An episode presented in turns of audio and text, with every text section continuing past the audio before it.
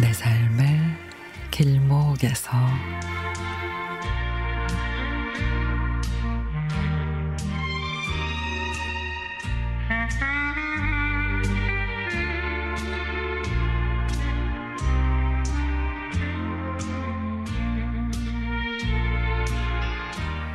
인천의 초등학교에서 자원봉사로 2년째 학교 지킴이를 하고 있습니다. 그동안 살아오면서 느껴보지 못했던 에너지를 느끼며 정말 행복한 시간을 보내고 있습니다. 부모님 이혼에도 누나 형과 같이 조금도 구김없이 저 잘 왔어요 하고 인사하는 아이.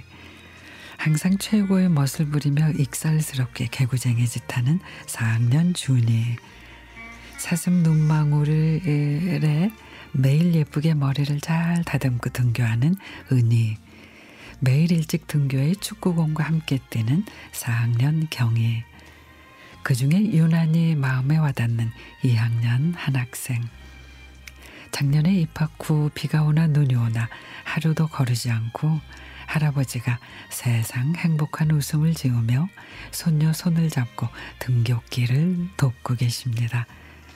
학교 정문에서 손녀 손을 놓고는 보이지 않을 때까지 손을 흔들고 계시다. 행복한 미소를 지으며 집으로 가십니다. 어느 날 저의 작은 공간으로 모시고 와 커피 한 잔을 대접했습니다.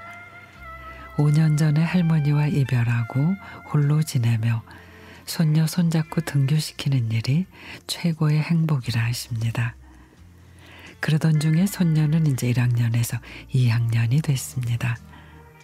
언제부턴가 그 어르신은 손녀 뒤에서 바쁘게 따라오는 모습이 보입니다. 평소와 다름없이 나는 항상 해오던 대로 오늘도 할아버지 손잡고 등교하니 참 좋겠네 하고 인사를 건네니 선한 눈망울로 웃기만 하고 할아버지께 인사도 안 하고 정문으로 들어가 버립니다. 뒤따라 오시던 할아버지는 그러거나 말거나 지금껏 해오신 대로 손녀의 뒷모습이 보이지 않을 때까지 혼자 손을 흔들다 가십니다.